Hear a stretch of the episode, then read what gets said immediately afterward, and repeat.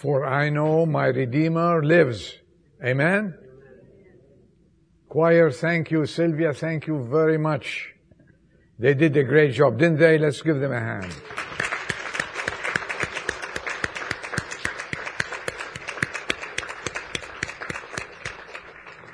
Amen.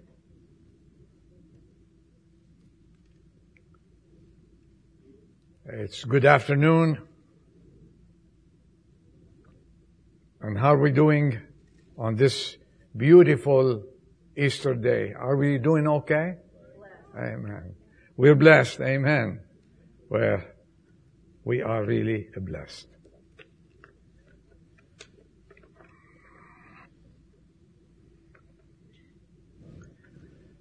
Our Christian faith is built on the reality of the resurrection. Do you agree with that? And the secret of Christian stability is the resurrection. Actually, the symbol of Christianity, I'd like to suggest that for you, is more an empty tomb than a cross. The empty tomb gives meaning, in my opinion, to the cross. Like someone who said, were it not for the empty tomb, the cross would have been a tragedy.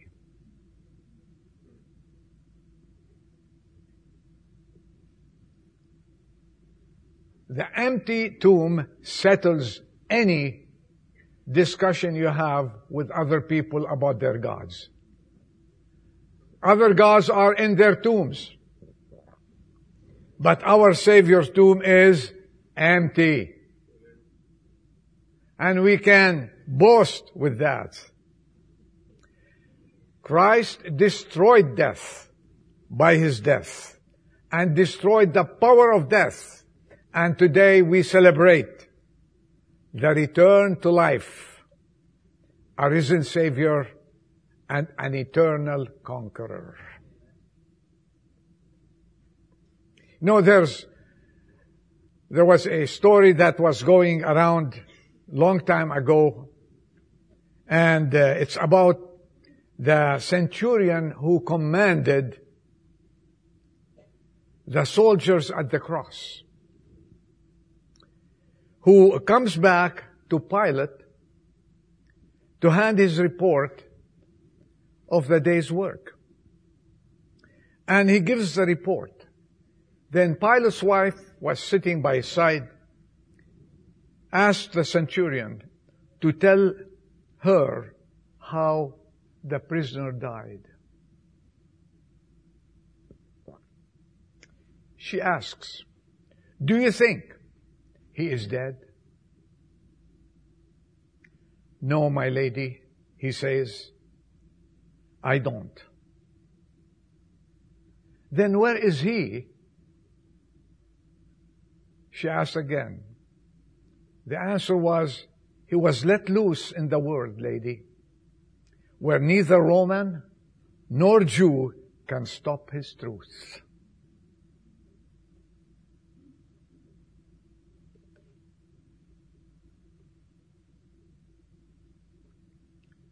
He rose victorious. And we meditated on that during the breaking of bread, the first service.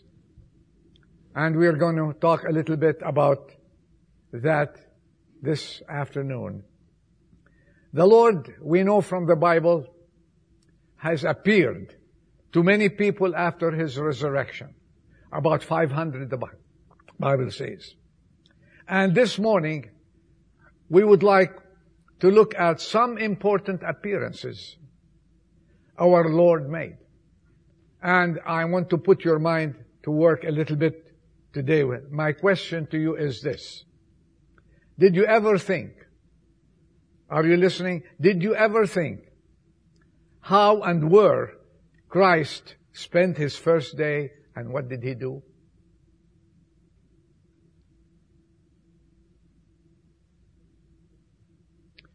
We read in uh, the Gospel of John, I'm not going to read say long, the Gospel of John and chapter 20, we read that he rose from the dead. He rose that morning. And he lingered a little bit at the garden. And we read about Mary Magdalene. The incident that we are going to look at a little bit, one incident, it's one of the most touching in the Gospels. Here's Mary, a woman who, for whom Christ has done great things.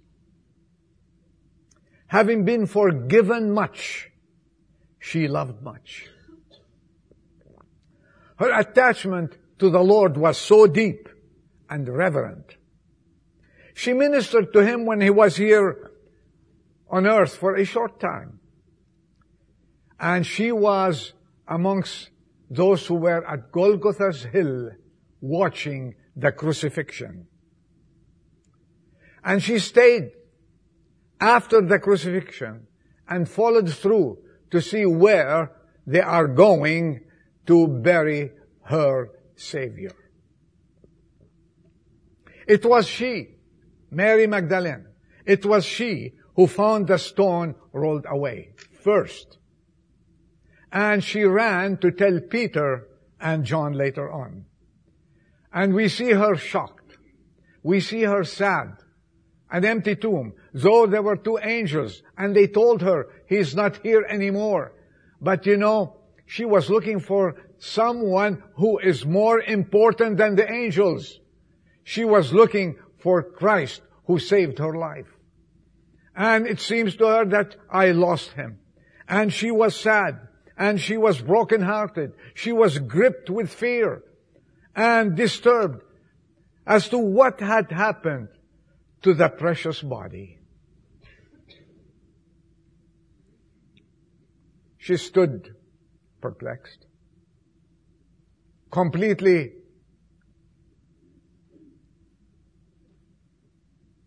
lost. And she stood by the tomb weeping. And she approached the Savior who lingered that morning there. She approached him, supposing him the, where are the theologians this morning? The gardener. Are you with me? Do I have to wake you up? This is, okay. She was, she supposed him to be the gardener. And, uh, the gardener supposedly addressed her in verse 15 of, of John 20. Woman, why are you weeping? Woman, why are you weeping? And the second sentence he says, who are you seeking? What a beautiful way. What a beautiful way for the Savior, the Savior to address this lady. Mary, the teary-eyed woman who was so perplexed, did not realize who the man she was talking to. And she told him, tell me, sir, where you have laid him. And I will take him away she was so overwhelmed, overwhelmed with emotions as if she could carry him and take him away. Tell me. And here's what I want to share with you. Here's the sweet, tender voice of the Savior. The sweet that she's heard many times in her life. And he addressed her, he only called her by her name. And I wish you can imagine with me what kind of tone he addressed her with. Do you, do you think he told her Mary? With his tender voice, loving voice, he said, Mary. Oh, he didn't have to add to that. He did not have to add one word. And what did she do? She fell and said, Rabboni, oh my Lord, my master, or my teacher. Rabboni, she just fell and could not take more than one word. Jesus, Jesus. She couldn't take anything. She left to spread the good news that the Lord is risen.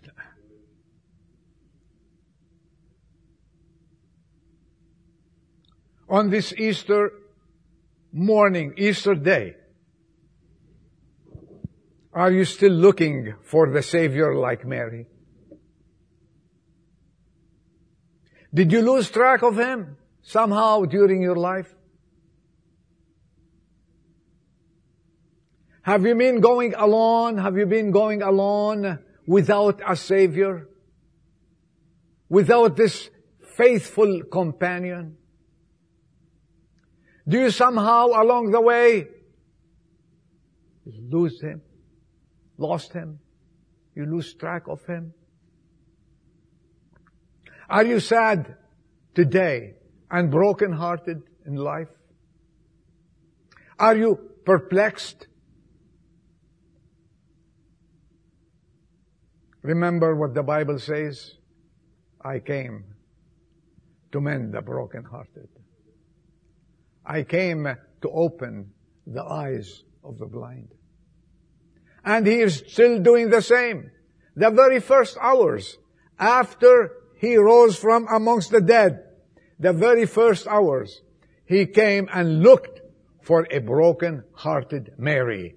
And it was so important the very first task he accomplished during that day is to meet with Mary and call her by her name and send her to tell the others the gospel of the good news that Jesus Christ is risen.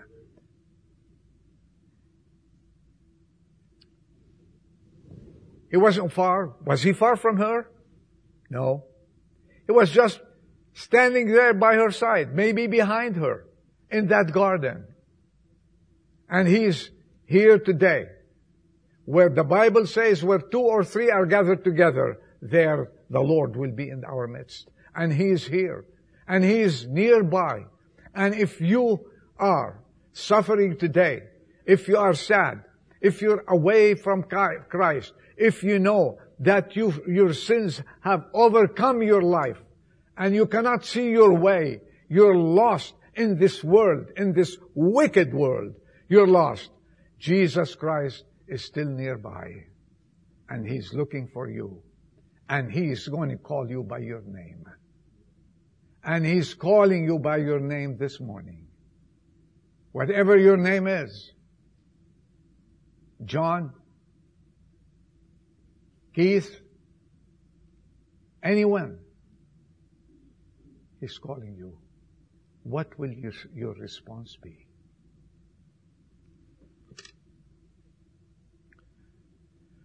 What do you think happened to her? Did she leave the presence of Christ? Sad again? No. Did she, was she still perplexed? Was she still brokenhearted? All this. She left them in the garden at the feet of Jesus. And her joy was restored. And she went to tell the world that she saw Jesus. I have seen the Savior. Where do you think he went after that?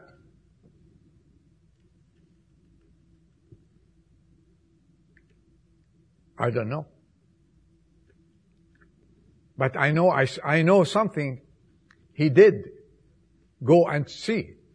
He went to Emmaus, to the, to the way on the streets from Jerusalem to Emmaus, and he immediately joined a couple of two of the disciples going back home again in such a situation, and you will find it, I'm not going to read it for the last, for the lack of time. Two men were going that very day, same day, very day. It wasn't next day. To a village named Emmaus, and which was about seven miles or eight miles from Jerusalem. And they were conversing, and they had a problem. They had a problem, and they couldn't solve it. They were sad that Jesus died, was crucified, and some people said, yeah, he rose again. They were disheartened. They were bewildered. They were talking about the events that happened that day surrounding his re- resurrection. And it came to pass while they were walking. It came to pass while they were walking, engaged in their discussion, Jesus approaches them. Do you notice with me that when Mary was in the garden, he initiated the discussion. He initiated, he opened up and talked to her. As always, he is always seeking people. He is always see. And now here, he saw two other disciples that were very sad. Priority. Priority. I don't know whether he visited his mom between 6 a.m. or 8 a.m. during that garden place the afternoon and he went and saw her. We don't know what he did. The Bible doesn't say anything, but we knew what he did in the afternoon. We know that he joined these two people and started walking with them and he withheld his, their eyes so they did not see him that he was the risen Christ. And they did not, first, first of all, they did not recognize him. Secondly, they were discussing with deep perplexity that the things that has taken place. Then they were very downcast, it says. Downcast is like sad in verse 7. And Cleopas asked him, and when, when Jesus said, uh, what happened? The things. You're talking about things happen in Jerusalem. I love the simplicity that Jesus asked the question so he can withdraw answers from us. And he said, he told them, what, what is it that happened you're talking about? And immediately one of them said, are you a stranger in Jerusalem? And this word is taken everywhere now. When someone asks, well, hey, what happened? And we tell him, are you a stranger in Jerusalem? They were perhaps angry a little bit, frustrated, yes, and they told him about what happened, and finally they were, they lost hope.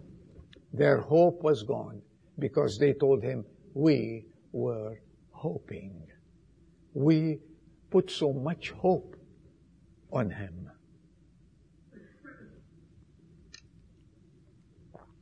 Do you think that these two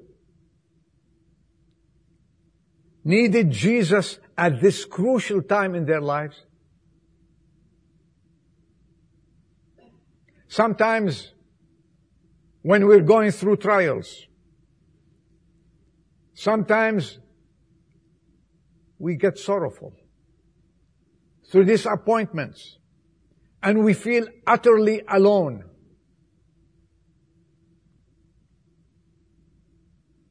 and we feel no one cares. And but if our eyes could only be opened, we'll see the risen Christ around us. He approached and walked with them.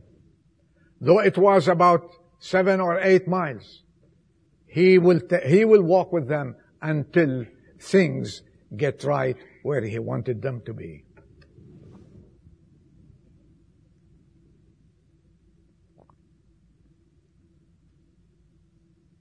Do you find yourself on this Easter day like these two disciples? Do you feel that you are lost like Mary?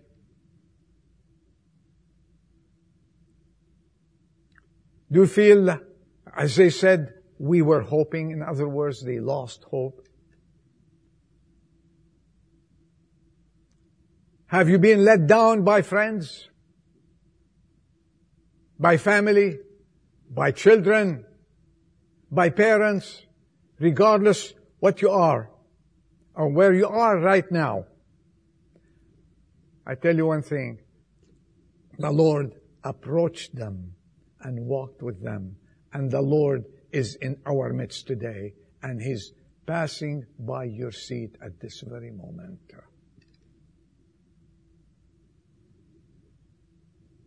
The Lord is in our midst. He's asking you, give me your griefs. Give me your burdens. And He delights to have you come to Him and surrender your life and put your, put your life at His feet. He's here to change you. Mary left His presence changed, as we see with these two. When He left them, they were changed people.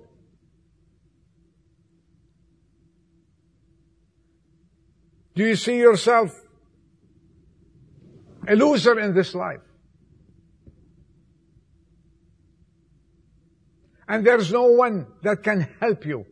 I invite you at this very beginning, very, very moment, to come to Him and open your heart and confess your sins between you and Him, and you will never leave His presence empty hearted.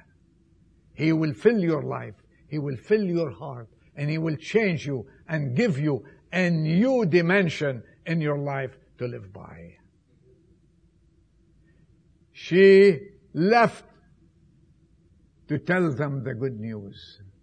And these two, when they discovered who he was after he talked to them and after he showed them everything from the scriptures and they, they, when they reached home, they said they were very hospitable in the Middle East. They said, why don't you come have a, a, a bite with us?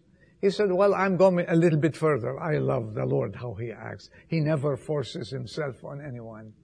And then He said, okay, if you want me. He came and took the lead and prayed and broke bread with them. And when He broke bread with them, what happened? They recognized it was Jesus. When the fellowship time came, when the fellowship time came, and when he, when he extended his hand to break the bread, and most probably, you know what they saw? You know what they saw? The pierced hand. They saw the pierced hand. That's him. Suddenly he opened their eyes. The moment he opened their eyes, he has a new body. He vanished. He left them. He wanted to continue.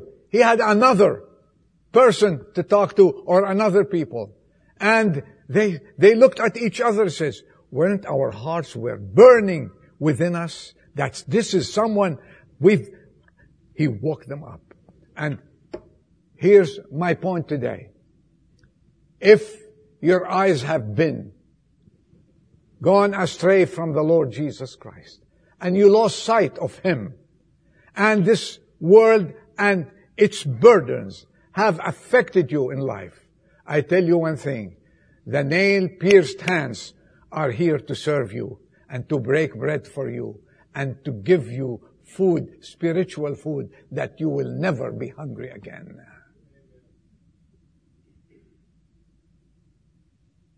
After walking this long distance all afternoon, you know what they said? We can't keep this for ourselves, these two. We cannot keep it. We're going to go to the disciples and tell them. And they went to the disciples and entered the room. And then uh, they saw the disciples in a room with closed doors. And they were still in fear and afraid. And uh, it says in uh, chapter 24, verses 31, uh, the, verses um, 33, they they arose that very hour, returned to Jerusalem, and found gathered together the eleven and those who were with him. And they said, the Lord has really risen. The same words, the same thing. Mary, the Lord has really risen. The Lord has really risen. The same spirit. They told them. And while they were telling them, the Lord comes in through closed doors and windows, comes in with his new body that doesn't need windows or doors, that can go anywhere and be anywhere at any time. And you know what? What were his words to them? Peace be with you. Fear not. Fear is gone. Fear is dissipated. It's the time to rejoice. I am risen. It's not the time to weep. Mary, you do not have to weep. You, you two travelers to Emmaus, you don't have to be sad anymore. Disciples, you don't have to be inside the closed door, fearful, fearful. I have broken that chains of death and I'm victorious and here's my hands. Look at me. One words before. This is the Savior that we are celebrating today. You know, and in this situation also, He initiated the visit. Three visits, if you want to call them, or three appearances. You can correct me, the theologians here can correct me here. The three appearances to Mary, to the two disciples, to the, to the, all the disciples, the original eleven were there. He initiated, he want, he said, my heart goes out for them. I want, by priority, he prioritized them. Mary first, the Emmaus disciples second, and then the disciple third. And in between, God knows, but I want to draw your attention to something and give you a homework to go and do it today. Today. In verse 34, take it. Luke 24, 34. the disciples were saying, the Lord has really risen and has appeared to Simon. Four words. He appeared to Simon. In some other place, he asked them, he said, go tell Simon his loving heart. He forgot what Simon did. Forgiveness. We studied about that two weeks ago. Forgiveness. Did he hold any grudge against Simon? No. Did he forgive Simon? Yes. And he told, and he said, he appeared to Simon. When? All we have that, he appeared to Simon. When? That morning, perhaps. If you want to go home and check when, that be fine. But I know when he appeared to Mary, when he appeared to the disciples, and when, when he went to the room with them. But to Simon, most probably he gave him priority because Simon was in such a disastrous situation. Simon most probably had no hope. Simon, Simon. Oh, he must have felt of all the apostles, the most miserable and wretched as he realized, realized the bitterness of the spirit and the spirit of failure that has taken over. And he could not stand the test in the day of trial. I don't know him. What a relief to his heart when Jesus appeared to him alone. And God knows what happened between them when you get to heaven. Check that out. Find out what happened. When he appeared to him alone to restore him, to console him, and to encourage him. Have you heard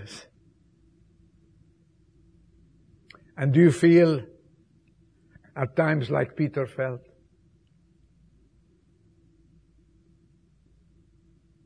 Thank God. One little glimpse of grace. We heard about grace today. One little glimpse of grace. And Peter was changed forever. Later, he sought Peter, and you know what he told him? He told him, feed my sheep. Reinstated, restored, and go on and preach the gospel. Oh, what grace can do. You know, we started with grace at the breaking of bread, and we heard, and grace went through, and then the gospel, the choir sang that beautiful, oh, were it not for grace, we will not be here, all of us. If it weren't for grace, we will not be enjoying that Easter day together. Oh, He's the same who was before His death and resurrection. He initiated His coming from heaven to here, death on Calvary, went to the grave, rose for you and for me to change our lives and give us a wonderful eternal life. Oh, oh, the grace that drew, all the love that drew salvation plan. all the grace that brought it down to that. That's the grace of God. And by His grace, we're here all together.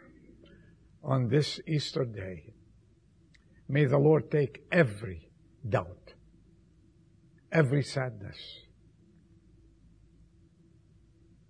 every perplexity, and come to Jesus. And if you are an unsaved person, He came and died for you to save you so you can enjoy His salvation on this very Easter day. Why don't you come to Him and seek Him and He will give you the joy that He gave to the disciples, to Mary, and to the rest, and mainly to Peter. Amen. May the Lord bless this day in your lives. Let's bow our heads for prayers. Thank you, Father for giving us the opportunity to celebrate this beautiful day together. We praise you and give you all, all the credit for what has happened in our lives. Thank you for your coming. Thank you for your death. Thank you for your resurrection. And thank you for you're seated at the right hand of glory, uh, our advocate, so we can live and enjoy life and looking forward to that day when we shall be with you and spend eternity with you forever and ever. Now dismiss us, we pray. In Jesus' name, amen.